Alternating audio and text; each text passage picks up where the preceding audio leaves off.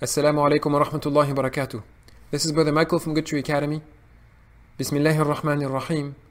We can now go to the answer of that original question we started with. We've discussed many things about the spiritual aspect of Hajj and therefore the importance of these 10 days of the year, these best 10 days of the year, that Allah takes an oath by at the beginning of Surah Al Fajr. And like we've mentioned, the question was usually, normally, in every surah that Allah takes an oath, the reason why He takes an oath comes right after the oath. Allah swears by a certain number of things that this is important, or that's important, or that's important. And He says it immediately.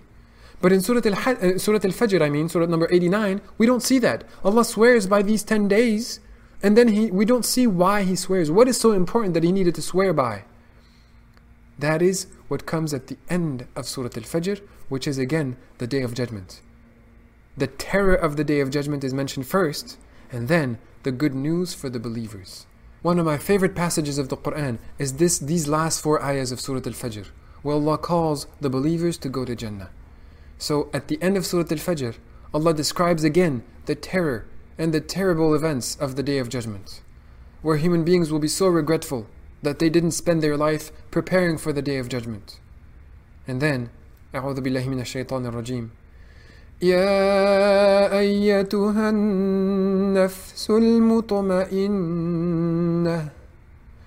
My dear peaceful soul, soul that is at peace, in tranquility, everything is going well. That person is pleased, that person is content, that person is happy, my dear happy person, my dear believer.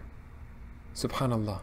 ارجعي إلى ربك راضية مرضية Go back to your master in a state of mutual pleasure, meaning Allah is pleased with you and you are pleased with Allah and with entering to Jannah.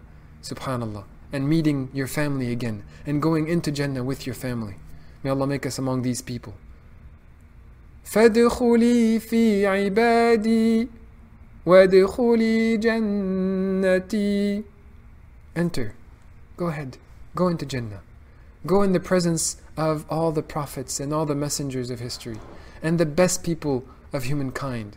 You're, you belong to them. You belong with them. Go enter Jannah. Subhanallah. Now, we connect the end of Surah Al Fajr with the beginning of Surah Al Fajr. Allah took an oath by the daybreak and by these 10 days and by the even and the odd and by the night when it quickly goes away. And then the answer to that oath is the call to the believers to go to Jannah, which means that we have to take advantage of these four things that Allah takes an oath by. The daybreak, be up before the sun so that you can perform salah, so that you can read Quran, so that you can remember Allah. These are the kinds of deeds that will make you among the people that Allah mentions at the end of Surah Al Fajr. In these best 10 days of the year that we're about to finish, we should do a lot of dhikr of Allah, a lot of worship, a lot of good deeds, so that we can be among the people that Allah calls at the end of Fajr to enter Jannah. And the same thing goes for the night when it quickly goes away. We should wake up even before Fajr to take advantage of the sahar time, the ashar, the time that Allah is closest, the time that Allah answers and asks, Who is there to make du'as that I can answer them? These are the times that if we take advantage of, we will be among the people who will not have to face any terror on the day of judgment, like Hajj reminds us of, like Surah Al Hajj reminds us of. And rather, we will be among the people that Allah just says, Go to Jannah. This is for you. This was prepared for you. This is Brother Michael from Good Tree Academy. Barakallahu fikum. Wassalamu alaikum wa rahmatullahi wa barakatuh.